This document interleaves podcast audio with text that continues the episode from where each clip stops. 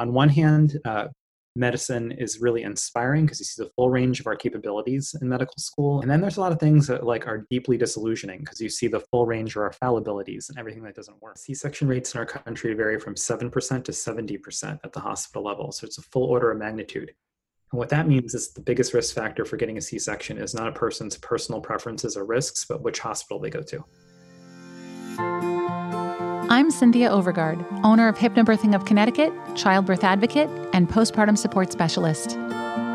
And I'm Trisha Ludwig, certified nurse midwife and international board certified lactation consultant. And this is the Down to Birth podcast.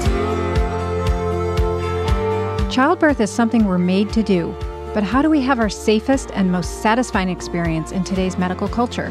Let's dispel the myths and get down to birth.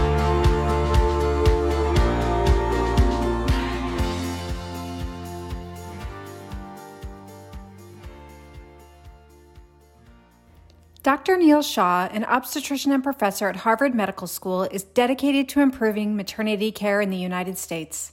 Think part scientist, part sociologist, and you'll see how his work in maternity care has made him a globally recognized expert in tackling one of the biggest challenges for women giving birth today the widely variable and sometimes extreme cesarean rate across the nation. Today, Dr. Shah talks to us about one of the simplest yet most effective solutions for improving birth outcomes in the hospital based maternity system. So, Neel, thank you so much for joining us on the show today. We're very excited to hear about the work that you're doing in maternity care. Um, to begin, we'd really like to know about your experience in obstetric school and what you learned from that and how that experience influenced the work you do today. Sure. First of all, thank you so much for having me. And uh, thank you for being enterprising and creating this podcast. I hope a lot of people listen to it, and I hope that it makes them think about how we can have a better maternal health system, and you know, just what that means for us and what that means for society and humanity in general. So, we'll just start there. Let's lay out some ambitions for your podcast. Yeah, um, love it. That Perfect. is the intention of it. That's a good one. Very much. That's why we're here. Yep. Uh, well, I mean, I guess um, maybe a good place to start is that uh, obstetrics school is a thing that probably never ends, but I chose to be an obstetrician at the 11th hour, um, maybe the 13th hour, like in medical school. It was a thing I never thought I was going to do. So uh, you can pick the order of rotations in medical school. And I chose to do OBGYN first to get it over with because it was the one thing I was clearly never going to do. So may as well, you know, get it done with. Uh, and then, you know, it turns out um, you kind of liked it. Yeah, well, ba- babies being delivered, uh, getting to introduce a family to their newest member, like you have to have no soul to not think that's cool, right? Mm-hmm. so there's no existential crisis in the middle of the night if you're taking care of people in labor. Um, so that was cool. But then I ended up becoming like pretty enthusiastic about everything. Uh, I had a hard time choosing what to do, and and then uh, left medical school actually for a little while uh, after finishing all my rotations. Uh, I found that uh, on one hand, uh, medicine is really inspiring because you see the full range of our capabilities in medical school, and it's a lot like TV. And then there's a lot of things that like are deeply disillusioning because you see the full range of our fallibilities and everything that doesn't work. Um, so I mean, I mean, this is a long story, which I'll, I'll make short. But I left medical school, ended up working in politics, ended up um, going to school for public policy. I ended up uh, starting a nonprofit that was working on affordability of healthcare. And uh, after all that, wound my way back to this. Um, and it, it, was for a whole set of reasons, uh, including the fact that I couldn't choose what to do. And um, I like the fact that OBGYNs do primary care and they do surgery and they deliver babies. Um, I liked that in the prenatal clinic, uh, you see people like 14 times in nine months and really get to know them during a critical period in their lives. And it's sort of my window into the American way of life. I liked how the people that went into the field care about social justice. It's not that general surgeons don't, it's just that when you do women's health, you have to wear it on your sleeve in a different way. And I didn't even know that's what I liked about them. I just liked the people that went into it. And then it turned out that's probably what I liked about them. The only thing really holding me up was that, you know, there weren't a lot of men in the field. And so I wasn't sure if I wanted to do that. And then it turns out my wife is an aerospace engineer at MIT, and she's been one of the very few women in her field for a long time and told me to suck it up. So I did. and uh, here I am. And so, but but all that's to say is I think my for my whole career, which now uh, you know it's been well over a decade, maybe a decade and a half since all that decision making. Um, I've not been a traditional OBGYN trainee. So tell us what's happening today in your work and what you, now that you are out there doing it, um, what you're finding, because we know from the little bit that we know about you that you're taking a different approach than most OBs and really trying to help the maternity care system find a new and better path. Sure. So, yeah, I'm a practicing OBGYN uh, at Beth Israel Deaconess Medical Center in Boston. So, what that means for me in the pre pandemic days, it meant I had a full day of clinic every week. Uh, and then I spent time on the labor floor. Now um, that uh, we've needed more capacity on the hospital side, I'm spending more time just on labor and delivery, uh, at least once a week, sometimes more often than that. The rest of the time, I direct a research and social impact program at Harvard the vision statement is a world in which every person can choose to grow their family with dignity. Um, and that frame is intentional. It doesn't have the word maternal health, it doesn't have the word childbirth, even. Um, and it's premised on this idea that, um, well, in every humanitarian disaster, whether it's a pandemic, a war, weather event like a hurricane, uh, maternal health suffers disproportionately. And um, it's partially because of the direct impact of the disaster, but mostly because of the indirect ways that services gets get disrupted and uh, the well-being of birthing people aren't isn't prioritized. And in many ways, I think the well-being of people giving birth is a bellwether for the well-being of all of us. And that just requires a much wider frame than childbirth because childbirth isn't just a transient episode in the lives of some people, it's the foundational episode in the lives of all people. And we needed an approach that took into account that not only is that the case, but it's a function of keeping people safe within the four walls of the hospital, but also making sure that people are well supported in the communities where they live their lives.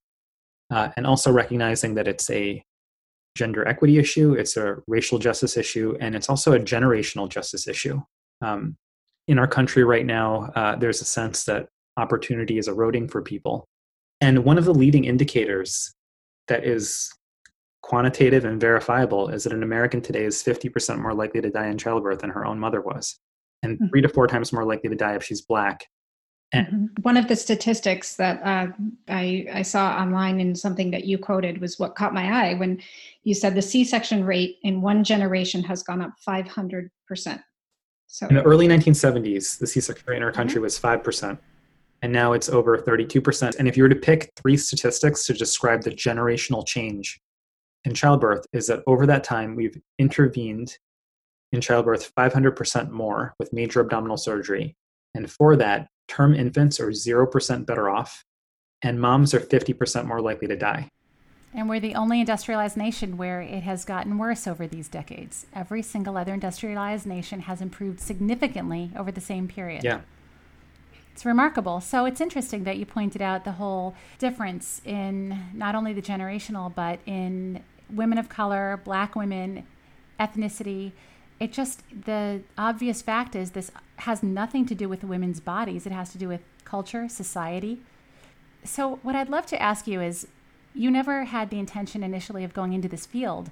You must have, of course, like any of us, you must have gone into it with certain assumptions and I would love to know, because clearly you're in the minority of, ob- of obstetricians who are forging this path right now. And I'd love to know what assumptions you had that were just shattered early on, where you just recognized these problems. And you must have started to recognize you are different from a lot of your peers, probably, or else we wouldn't be facing the problems that we're having right now. I mean, those are good questions. I, I think that uh, social progress and the business of improving systems is not about individuals. And I think, you know, part of the difference is that I have the privilege of being able to question my assumptions. But generally speaking, most of us are products of the systems that we work in. There's a quote that I love um, from a Dartmouth professor named Paul Batalden, which is that every system is perfectly designed to get the results that it gets. I mean, I guess uh, pretty early on, I mean, my whole idea of medicine was based on TV when I went to medical school. And so I think right away, uh, the fact that um, doctors are not omniscient, that the healthcare system is highly imperfect. And actually, what really motivated me at the beginning was that um, realizing that there's two forms of expertise in any healthcare interaction. First of all, healthcare is a team sport, meaning it's a partnership between somebody who needs care and somebody who's providing it. Mm-hmm. And um, there's technical knowledge, which is one form of expertise.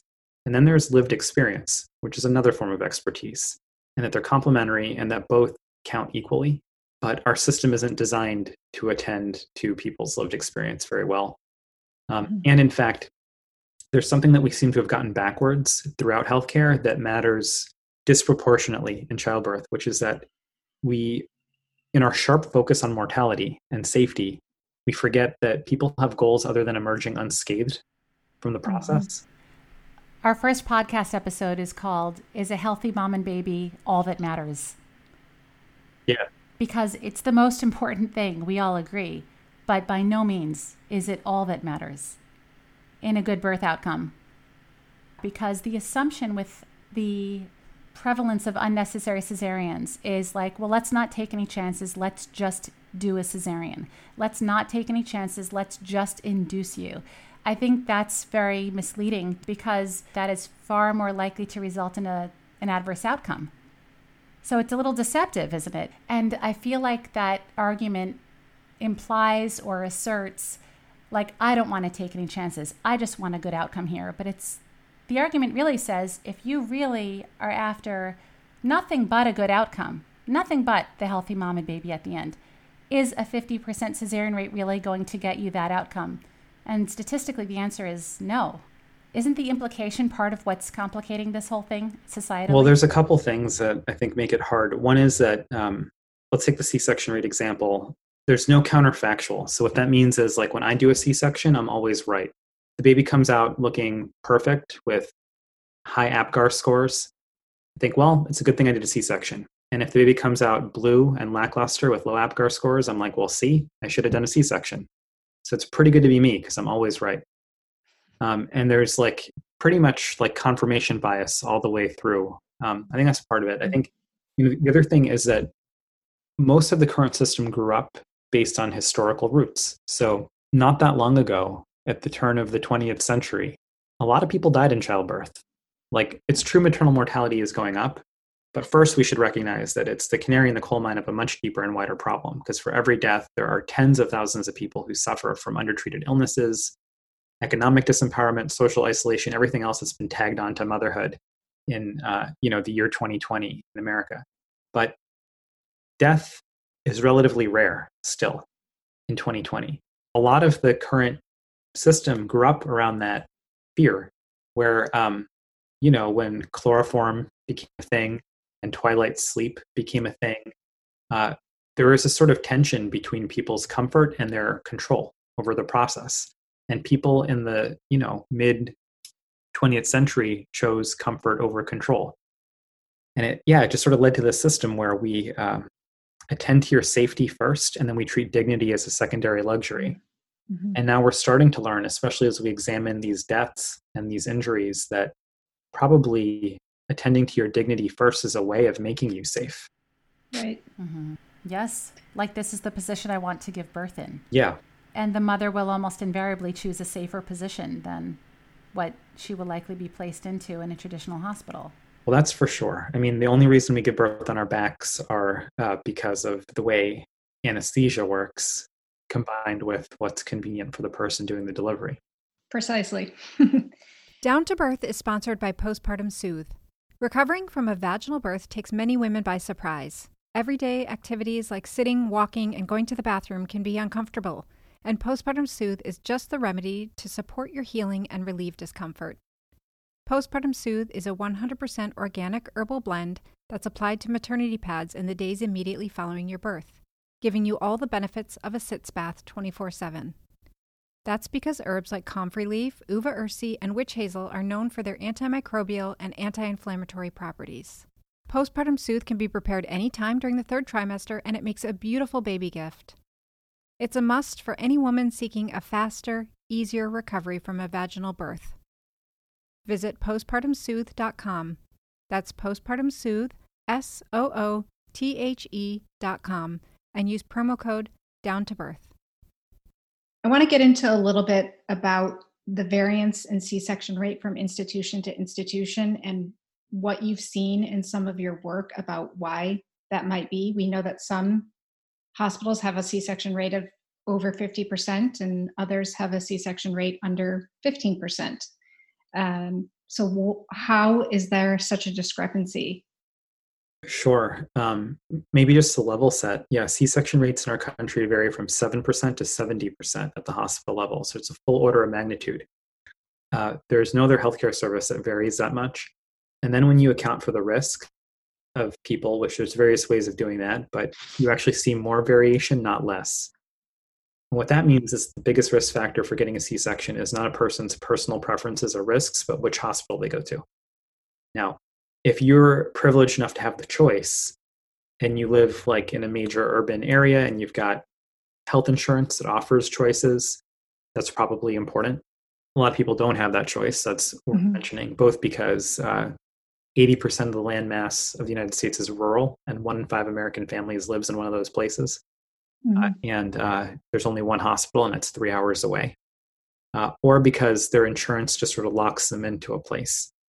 Um, I think the other thing that's sort of important to recognize is that C section rates at the national level, at the hospital level, and at the individual doctor level mean three different things, which people often don't understand. But at the hospital level, a hospital C section rate is really just telling you something about the quality of labor management the way to have less C-sections is to manage labor better, which mm-hmm. means to offer more labor support. Mm-hmm. So, one thing that I think C section rates can tell you reliably is how good a place is at supporting people's labor. Now, the other thing that's complicated is that C section rate, you can harm people from doing too much too soon and from doing too little too late. Mm-hmm. And most things that we're trying to improve in healthcare, the right answer is zero. If you're going after mortality, you want zero mortality. You've got clarity of what the target is, and it's zero. For C section rates, the safe C section rate is not zero. Right. And we don't know what it is because it depends on so many things. Right. Um, and so but we know it's not 70%. It's definitely 70%. Yeah. So, didn't the World Health Organization do some research on that a few decades ago and find the tipping point was approximately 10% worldwide? The WHO recommended uh, a country level rate of 10 to 15%. And my team did a research study um, of 194 countries a couple years ago that just tried to connect the dots between a country level C section rate and the country level infant and maternal mortality rate and saw a difference after 19%. But at the country level, what a C section rate really tells you is um, basically how robust the healthcare system is. It's probably a more complicated answer, but it doesn't translate to a hospital should have a 10 to 15% rate necessarily. But um, for those nations that can sustain a rate greater than 20% because they have the infrastructure to do so, is there not a footnote there that has to do with the correlation between those high rates and increased maternal mortality? There may be.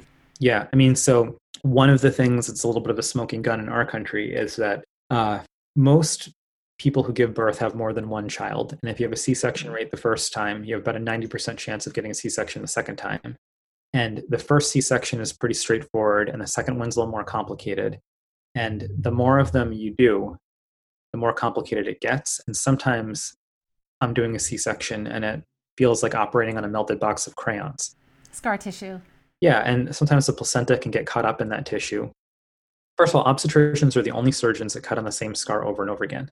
Mm-hmm. If you're a different kind of surgeon, if you're like a vascular surgeon or an orthopedic surgeon, and you have to go cut in the place you cut before, that's a bad day in your work week. But for me, that's like Friday, you know, or a Monday. It's like every day. Uh, and so, yeah, you can't get surgical complications without doing surgery. And there's one complication in particular that's caused by C sections called placenta accreta, where the placenta gets caught up in all that scar tissue. Placenta is an organ that only exists in pregnancy. It's a big bag of blood vessels. It gets 25% of everything that the heart pumps. And when that condition occurs, people can bleed a lot and sometimes to mm-hmm. death.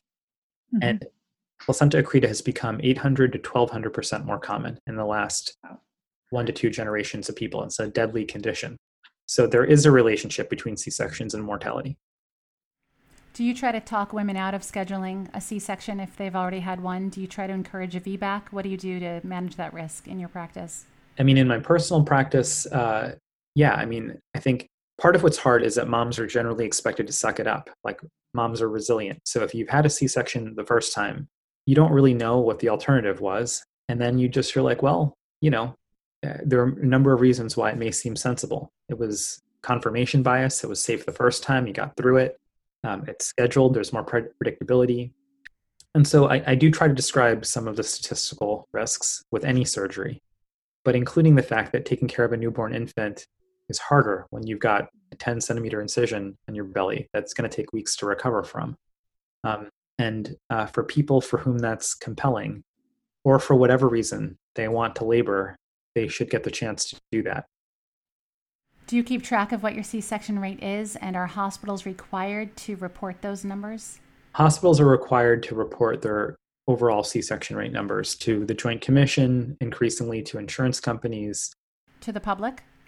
Uh, I think I haven't seen yeah. that. I've only seen audits. I haven't seen that they. Yeah, so the Joint Commission process is an audit system, and I think that there's a few departments of public health that do publish publicly. Um, and like the leapfrog group there's a few watchdog groups uh, consumer reports used to do it. Us news actually had a whole focus on maternal health where they published c-section rates of a number of hospitals uh, last fall.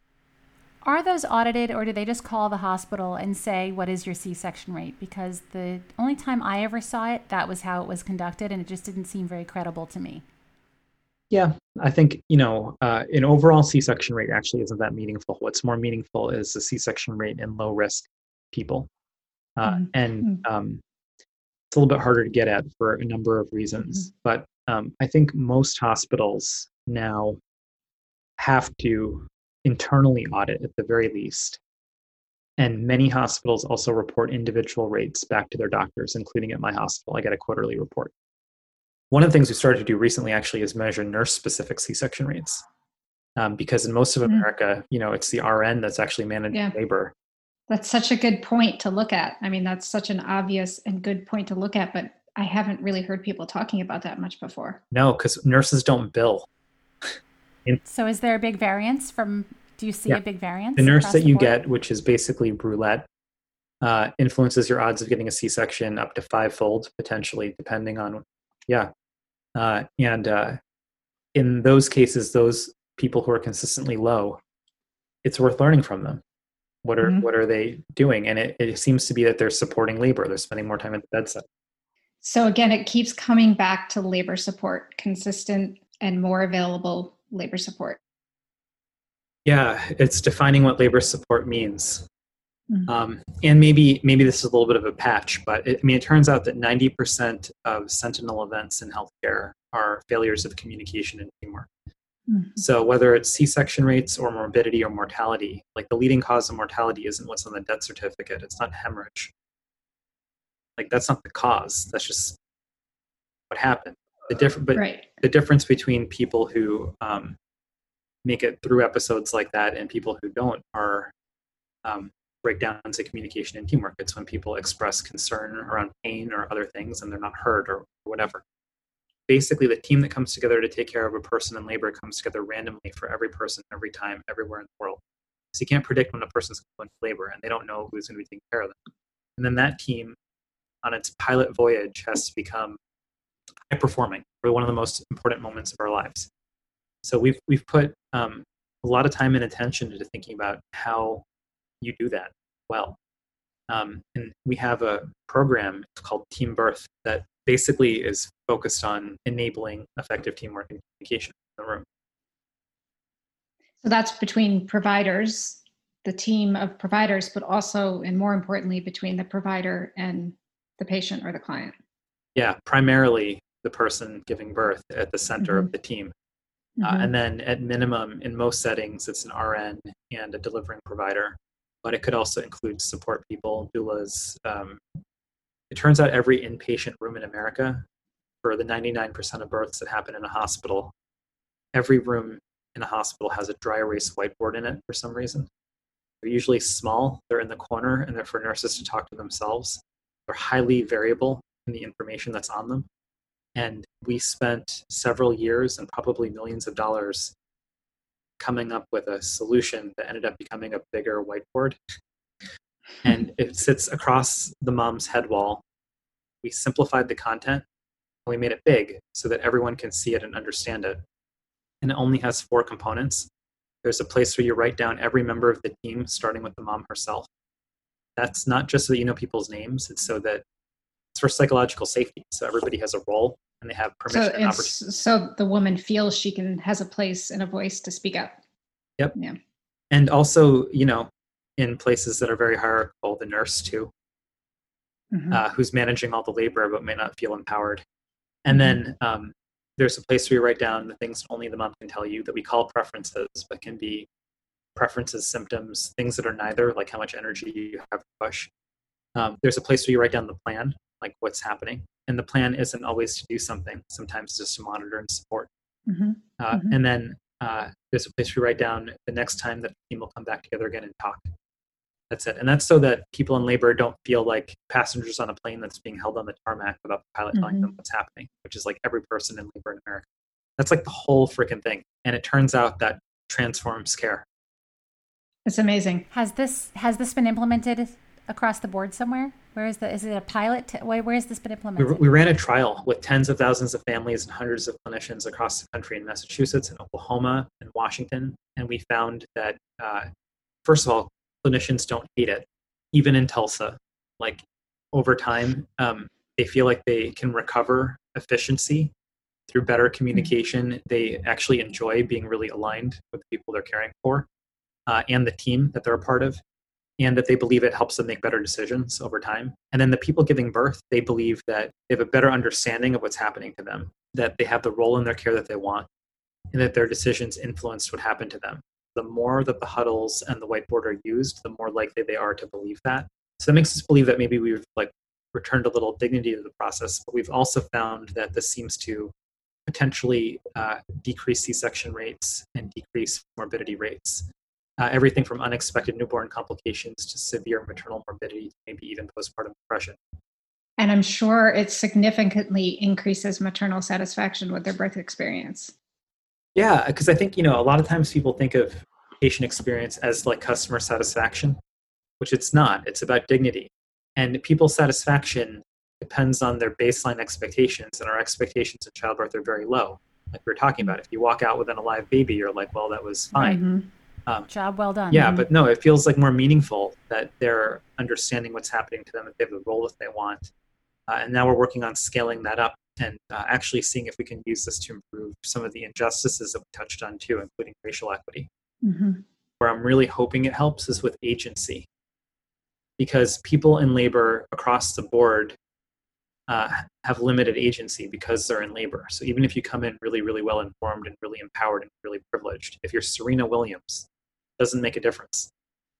If you don't have agency, which some people have more than others, depending on whatever else is going on in our society that doles out power and privilege. It all seems to be coming down to the root thing, the root issue being ability to communicate, to trust that your communication is going to be believed, heard, supported, and further communicated down the line. That's the hope, Trisha. You know, I would say that agency is having your lived experience matter. Period. And, okay. uh, you know, there's nothing magical about a whiteboard. It's not a panacea, but it is the excuse to do, I mean, putting a whiteboard in is a sleight of hand because it's not threatening. The whiteboards are mm-hmm. already in the room. We just make a bigger, better one. Mm-hmm. Whatever. Everything that's on the board are things that people already think they're doing anyway. They might not be de- doing it reliably for every person every time, but it doesn't threaten anybody. Um, but what it does is it creates the excuse for the actual hard work mm-hmm. of uh, teaming partnering, mm-hmm. supporting, being accountable, all those things. And and when you're speaking of agency, are you you're specifically speaking about the woman in labor yeah. having the agency to express herself? Yes, I'm I'm recognizing that uh, we're all products of systems. Uh, at mm-hmm. the end of the day, I'm I'm a, I'm a systems designer. Really, there's power differentials and dynamics in those rooms, mm-hmm. and agency is about empowerment and making sure that a person's lived experience, whether it was before they entered the room or what they're feeling in the room, is part of the information. Knowing that, you know, uh, obstetrics is like, as you know, like midwifery and uh, all of childbirth, the whole enterprise is fraught with uncertainty. There's no black or white. At 3 a.m., if someone's been pushing for three hours, then four hours, and then five, you just have to decide what's going to happen. And so you have to make a call. Those are tough things. And mm-hmm. right now, what happens is that people make those calls tacitly in their head based on their technical knowledge and expertise. Um, but they should make those decisions with all the information that should be available to them in the room, which lives in everybody's brain. The nurse who spent more time at the bedside than anyone else, and then the person who can tell you how much energy they have, or whatever mm-hmm. else they may want to tell you. Or how much desire they have to, right. Know, that goes yeah. along with the energy, how much desire they have to keep going or, or not. Totally. Yep. So we've talked a lot about how we can improve conditions for uh, on the end of the providers, what providers can do differently from the systemic perspective. What can parents do differently?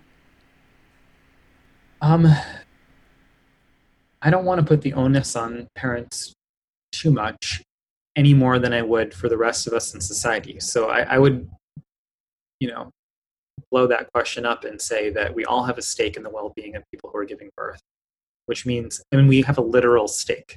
You know, birthing people matter to humanity. We can just leave it there. And so we have a responsibility that comes with that stake that's shared. But right now, we don't invest in that responsibility. We treat the whole enterprise of childbirth as a cost rather than as an investment. Uh, so that applies to preparing yourself, I guess, if you're a person who's pregnant, and you know, educating yourself to the degree that you're able to uh, with the, within the agency that you have. For example, I mentioned that uh, black people are three to four times more likely to die. In New York City, they're 12 times more likely to die. And that's because they are in New York? Yep. I didn't know that. Yeah, and it's how come? Because it's a really racially segregated city, hmm. and there's a big difference between being on the Upper East Side and uh, you know being in the Bronx, hmm. uh, in terms of what the hospitals look like, how they're resourced, and what the communities look like, what housing looks like. Fixing our country starts by helping the most vulnerable because it's hard enough for that person who has those privileges. It's hard enough. It's not mm-hmm. easy by any means for them. But it, you know, in our country, in the Mississippi Delta region of Arkansas right now, we've got families that live on a couple dollars a day and have one place to go to. And the providers that take care of them have a totally different lived experience than they do. Uh, and if we really, really, really want to fix it, we've got to fix it for them. One of the points you made in the conversation was about the impact of C-section on postpartum health because caring for a new baby after having a C-section is is a lot more challenging and we know that women who have C-sections can have higher rates of postpartum mental illness. So how do you counsel a woman and how do you feel about women who want to have um, elective cesarean? I mean, I, I think one thing is that whether people want to have a C section or end up with one, we have to be thoughtful about not invalidating their choices or their experiences because i mean uh, i get dragged on twitter like nearly every day one of my early lessons in talking about decreasing c-section rates was that there are a lot of people who felt their experiences were being invalidated and they didn't yeah. feel seen. And people's birth experiences are very personal and matter to them. Yeah. so and then to be totally honest with you like i think most people who think they want c-section may not be seeing the full picture. And so there might be an opportunity to like add points of information but it's not my job to change their mind per se. It's just really to counsel them and then honor their choices. And i i have done elective primary c-sections and i think i've done them for good reasons for people for whom something about their life or their circumstances their their baseline mental health and anxiety their past traumatic history mm-hmm. um, you know the, the world is just not black and white mm-hmm. Did you ever study sociology? I mean, what's given you this global perspective, this societal perspective that I, I think is quite uncommon? Is it just who you are, or was something in your past what influenced you to have this perspective? I, th- I think it's probably a little bit of personality and just being a dilettante. You know, I'm not an economist, but I, I'm an armchair, a lot of things, or sociologist. But I think a little bit is just, um, you know, in my own work, I feel like vision and values is where you start and that's allowed me to be agnostic about methods and it's allowed me to really follow my curiosity to start with c-section rates and then realize that c-section rates is really about labor management and labor management is really about supporting people and supporting people is really about equity and equity is really about valuing birthing people at the end of the day so you can't not see that once you start going down that pathway mm-hmm. and then if you really want to fix it you have to go after the roots if you enjoyed our podcast, please take a moment to leave us a review on Apple Podcasts and share a favorite episode or two. You can follow us on Instagram and Twitter at Down to Birth Show or contact us and review show notes at downtobirthshow.com.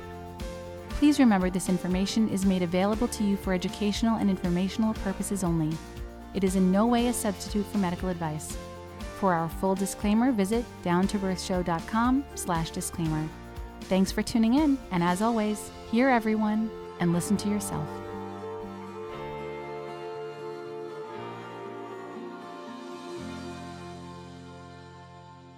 Just thank you both for your curiosity because you both have professional roles yourself and you're providing services directly, but you're also reflecting on how things could be better. And we just need more of that.